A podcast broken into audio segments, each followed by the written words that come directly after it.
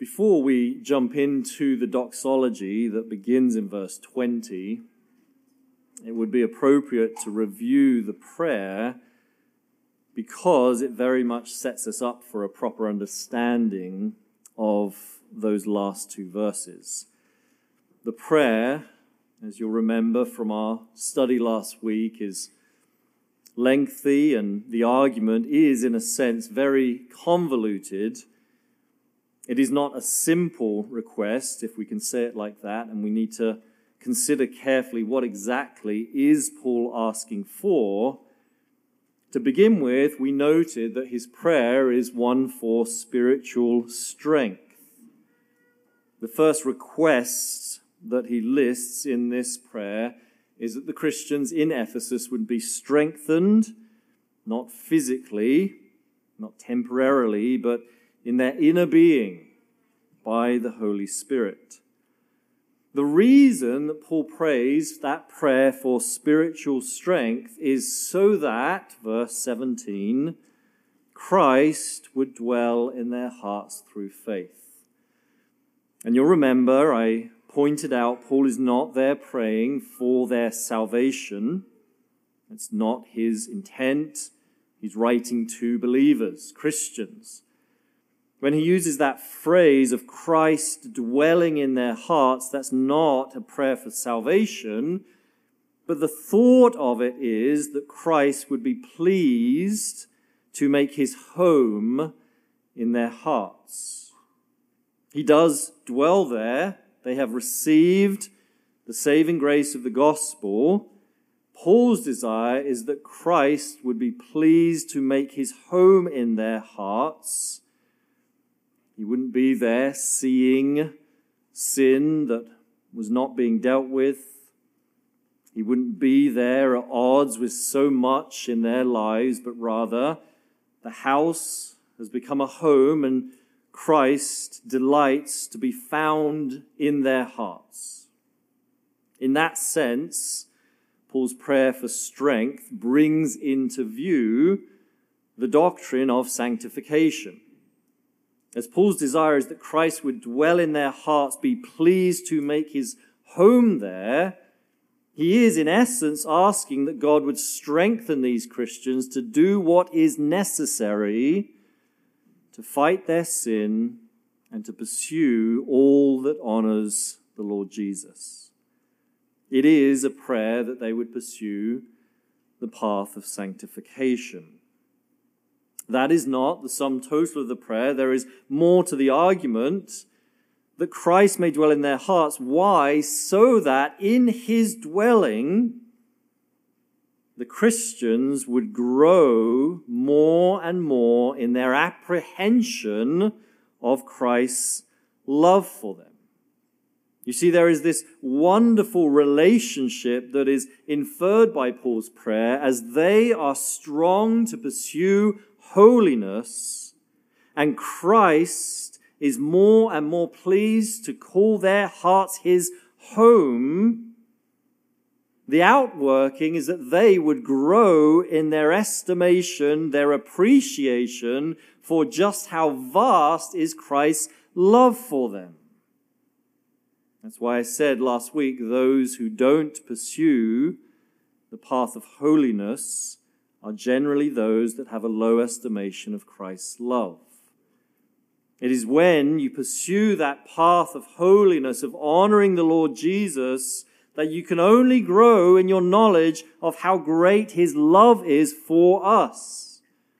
And Paul wants for them to comprehend, to know the unknowable, to grasp together with all the saints what is the height and length and depth and breadth of the love of Christ. But even there, that's not the sum total of the prayer. There is one last phrase at the end of 19.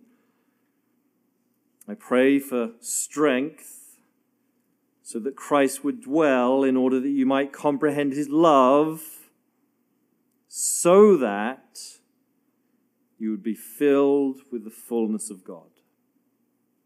And I paraphrase that last phrase, the last few words of verse 19, as equivalent to saying, so that you would more faithfully represent God to one another. And the reason for my paraphrase, the reason I try to sum up what it means to be filled with the fullness of God in that way is because the context, remember, is very much one of a bridge from chapters 2 and 3 into 4, 5, and 6. In 2 and 3, Paul has been laboring the, the reality of their unity together.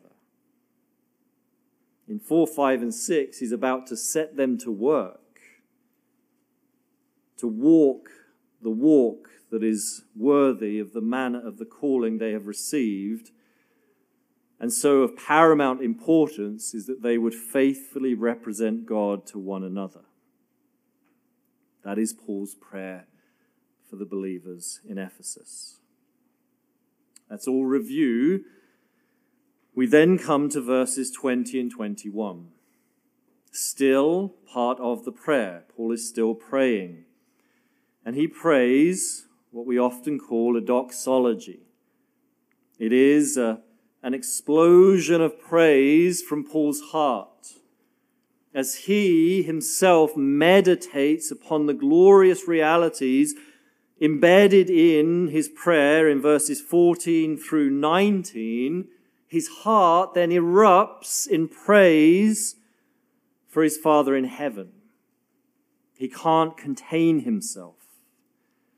And so he writes these concluding verses, a doxology, that we study this evening. As it relates to the prayer itself, how does the doxology function? It teaches us not only how we ought to think about God, but how we then pray to Him. In this sense, the doxology mirrors the opening verse of the prayer. Remember last week, as we considered how Paul opened the prayer, we noted his very specific language addressing his Father in heaven, from whom every family in heaven and on earth is named. Paul is, at the opening of his prayer, asserting the lordship of God, the authority and the supremacy of God over all things, and that sets the tone for his prayer. It informs his own heart as to how he ought to pray. In the same way, the last two verses, this doxology, instructs us again. At the conclusion of the prayer, it instructs us again as to how we can, should think of God and in turn how we should come to Him in prayer. It's a lesson in the theology of the Father.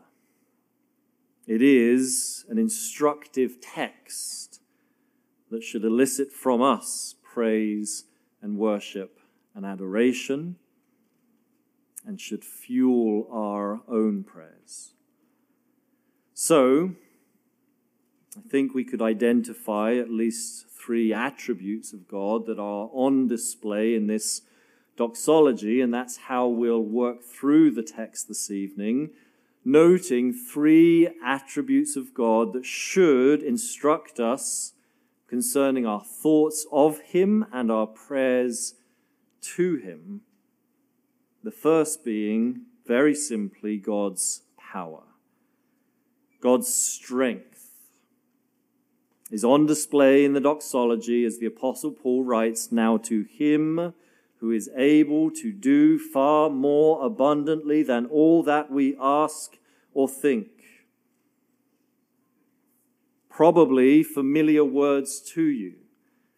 You maybe have read these words many times before and have obtained some measure of encouragement from them, and that's exactly the point. Paul is demonstrating to us the surpassing power of God and his ability to answer our prayers. If ever there was an emphatic statement in the Bible, this is it. Consider. Paul says, Now to him, God the Father, who is able. So that's the assertion that he wants to make. God is able to answer our prayers, but he's not content to stop there. Paul goes on, now to him who is able to do far more.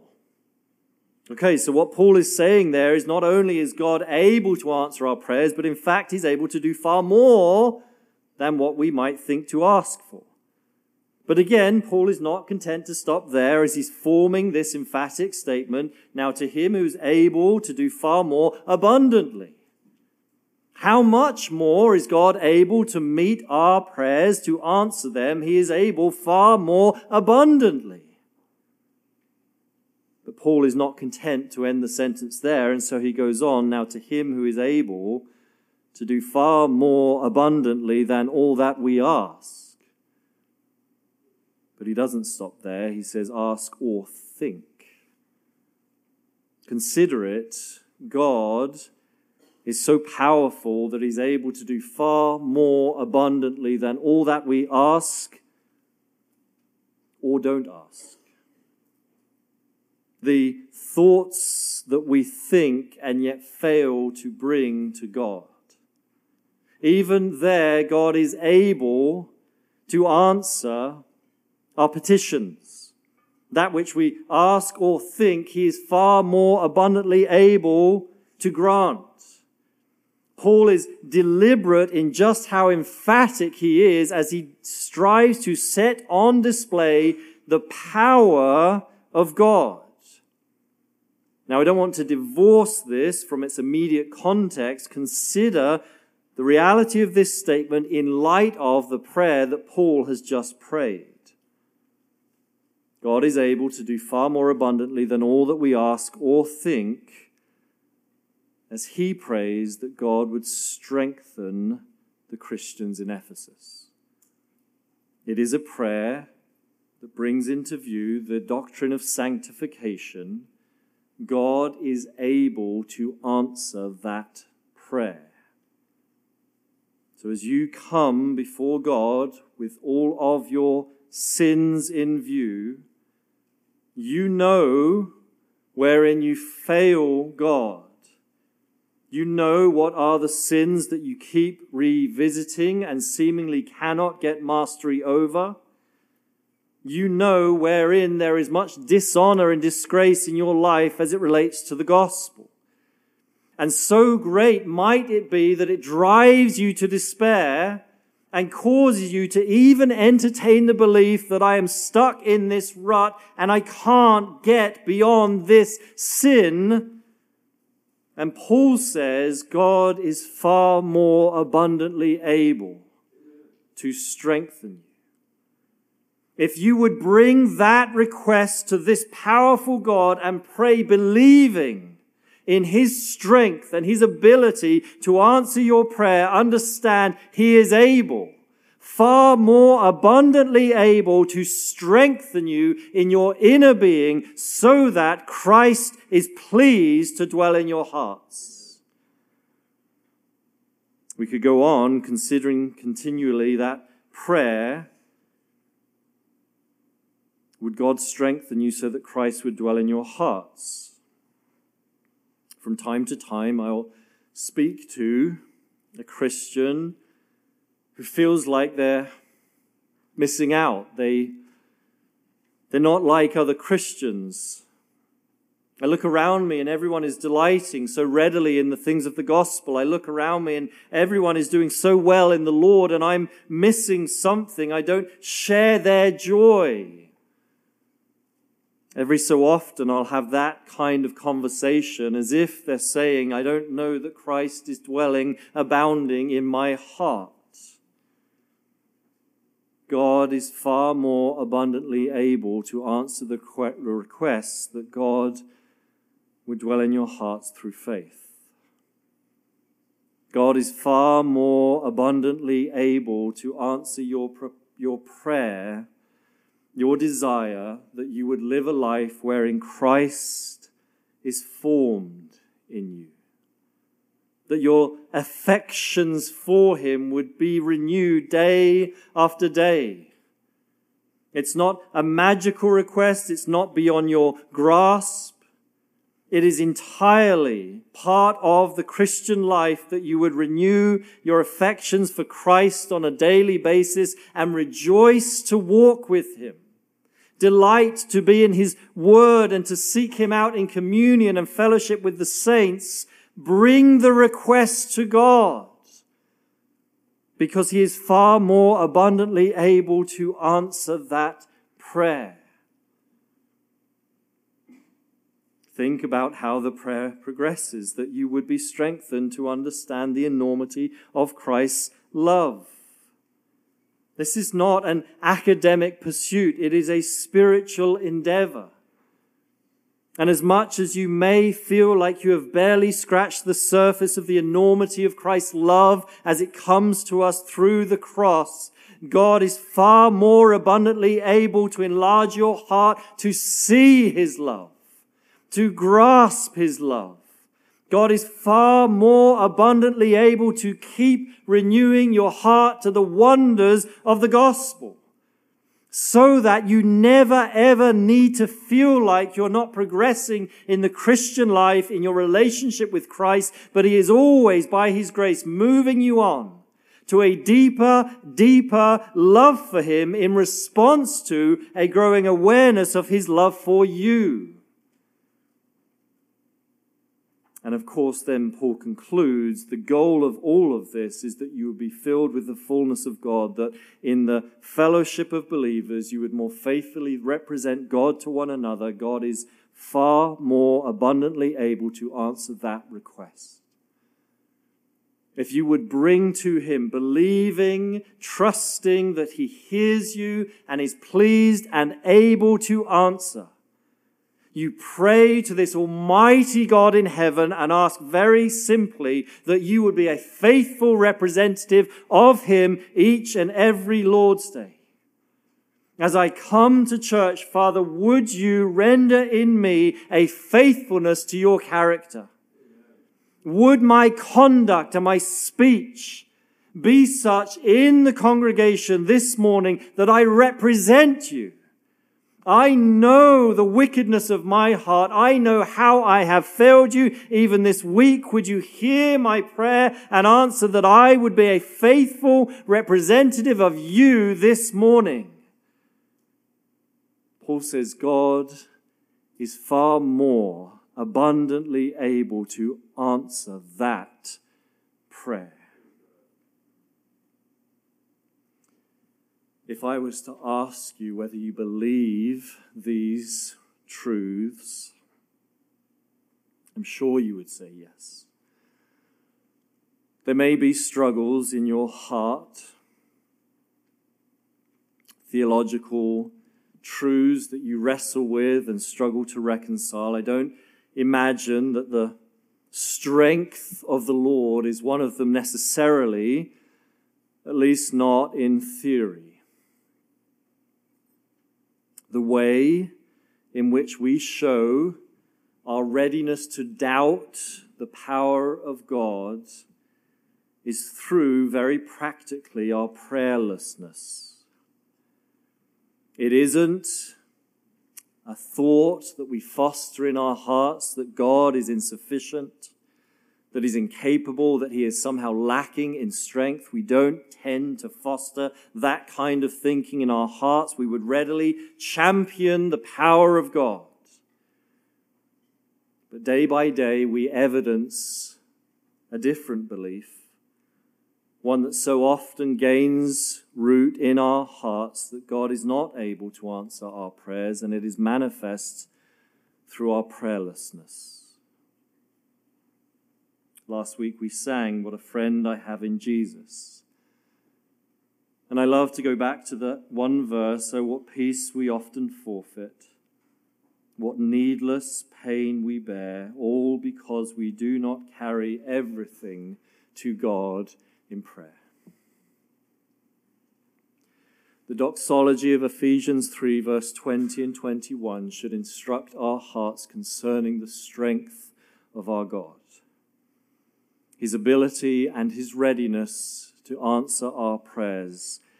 It goes even beyond what we ask to that which we don't ask but think. and he is powerful to answer. Our responsibility is to think about him in this way and to approach him in prayer as a powerful, able God.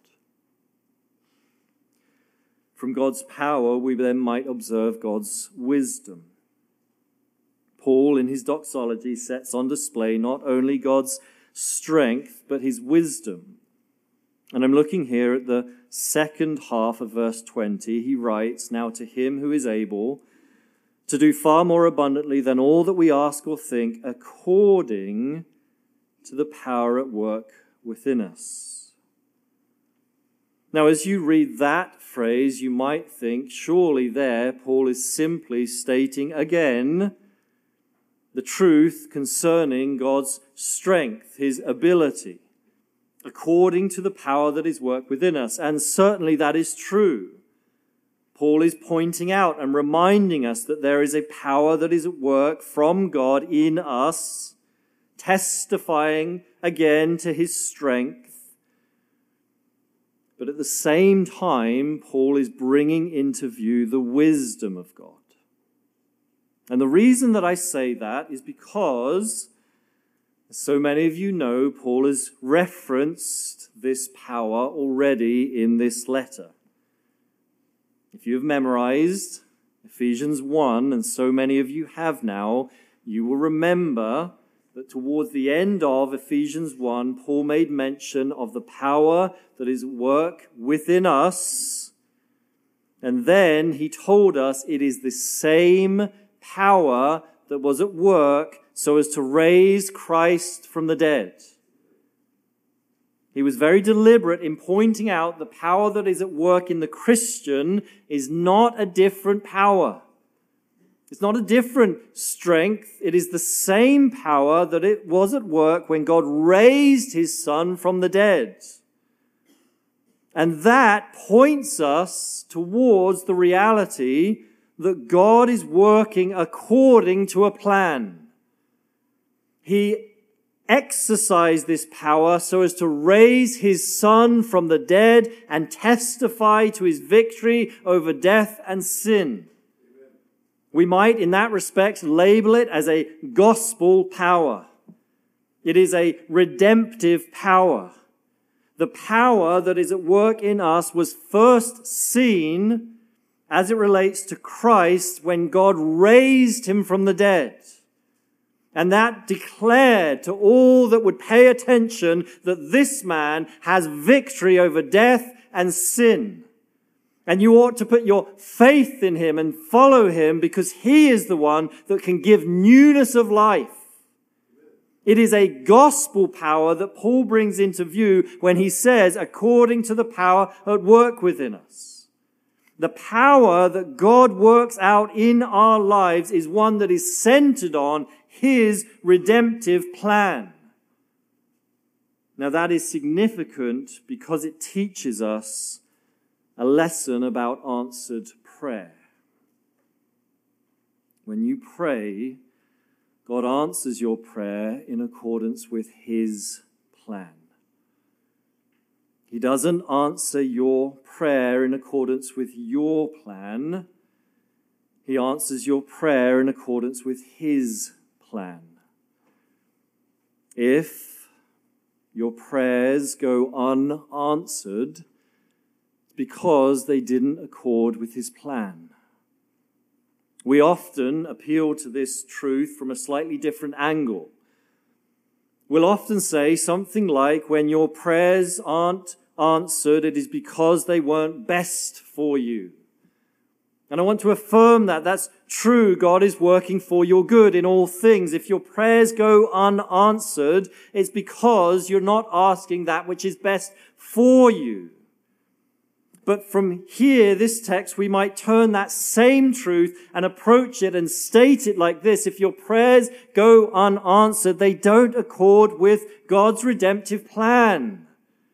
He's not going to advance his power according to a request that doesn't honor the work and the advancement of the gospel. That is why we can pray with great confidence the prayers of the Bible. If you're at a loss for what to pray, open your Bible and pray it.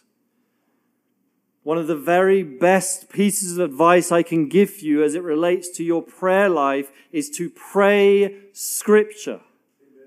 Read the truth and pray it back to God.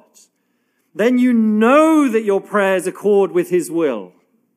Pray these prayers, and there is no doubt in your mind that you are praying prayers that fit with His redemptive power. And my, how does God honor those prayers?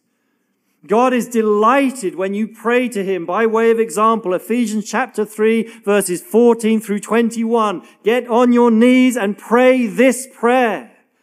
This could be your prayer day after day after day, and you need not pray other things because you know that you are asking a prayer that fits exactly with His will. And it is up to God exactly how He answers that prayer in your life. It may not be exactly as you think He might, but rest assured He will answer it because you are now asking in accordance with his plan. And so the power that raised his son from the dead will be at work in you. Is it wrong to pray other prayers? To pray that the Lord might grant you this particular job or this particular opportunity? Certainly not. God wants for you to bring your requests to Him. But understand that this power that Paul refers to here is a gospel power. And the prayers that God is especially pleased to answer are those that are concerned with advancing His gospel. And so we see on display something of God's wisdom in this doxology. The third and final attribute of God on display in these two verses is very simply God's glory. We see God's power, we see his wisdom, we see God's glory in verse 21 as Paul writes, To him be glory in the church and in Christ Jesus throughout all generations, forever and ever. Amen. Now, again, Paul is not praying that God would be glorious. God is glorious. God exudes glory. The sentiment of verse 21 is very much akin to the sentiment of chapter 1, verse 3. Blessed be the God and Father of our Lord Jesus Christ, who has blessed us with every spiritual blessing in the heavenly places in Christ Jesus. That was a prayer, a petition on Paul's part to the Christians. Let your life bless God because he has blessed you. In the same way, fast forward to chapter 3, verse 21, God is glorious may you glorify him. We can see that not only in the way in which Paul writes that thought, but even just giving attention to the very last word. Amen. Amen. We sound the Amen at the end of our prayers. What do we mean when we say that word? It is taken from an Old Testament word which has as its root the notion of truth. When you say Amen, you are indicating that you agree with the sentiment just prayed and you are asking, let it be so. I agree and affirm and join in with that prayer. Amen. May it now come to pass. You are asserting the truthfulness of the prayer. As Paul concludes his prayer with the Amen, his desire is that the Christians in Ephesus would join with him in all that he has said about God. Would you, it is an invitation, would you, Christians in Ephesus, would you, Christians here this evening, join with Holy Scripture and affirm all that is given to us about our glorious God this evening, not least that He is glorious. I love the hymn that we sing, Praise to the Lord the Almighty, the King of creation, as you move forward, there is a line in there. Let the people of God sound the Amen. And I wonder if we understand just how wonderful a picture is painted by that one lyric. It is not simply saying that the people of God would say the word again but rather they would join in the work of the gospel and the proclamation of Christ and embrace anew every Sunday morning all that is true about God. Let the Amen sound from his people again. Embrace anew all that scripture tells us about God and live your lives in accordance with those truths. That is the sentiment of verse 21 as Paul rounds off this glorious prayer. Notice his appeal is that there would be an articulation of this glory in the church and in Christ Jesus. It's interesting. It's the only doxology in all of scripture where the church is found side by side with Christ Jesus. It's unique in that respect. Let there be a manifestation, an articulation of God's glory, an affirmation of His glory in the church and in Christ Jesus. Now that is not to say that Paul is there equating the church with the Lord Jesus. They're not equals. The Lord Jesus is our head. He is our authority. We sit under him. But the point of placing both terms side by side in this closing verse of the doxology is to set our expectations. To wake us up as to what is expected of us as the church. There is undoubtedly a showcasing of God's glory in Christ Jesus. That is not to be denied. Read through the gospel narratives and see how Christ put his Father on display to all that would look at him. There was a very clear, consistent articulation of God the Father's glory in the life of Christ Jesus. May it be the same in the church. That is Paul's appeal. That's his desire. That's his prayer. Just as there was a manifestation of God's glory in Christ Jesus. May there be a constant manifestation of his glory in the church. How are we to honor this prayer, what for our part must we do to ensure that there is a very clear and evident display of God's glory in us and through us as a church? I would say three things. Very practically, we have to know who we are. And what I mean by that is we have to know Ephesians 1 through 3. We now come to a turning point in the book.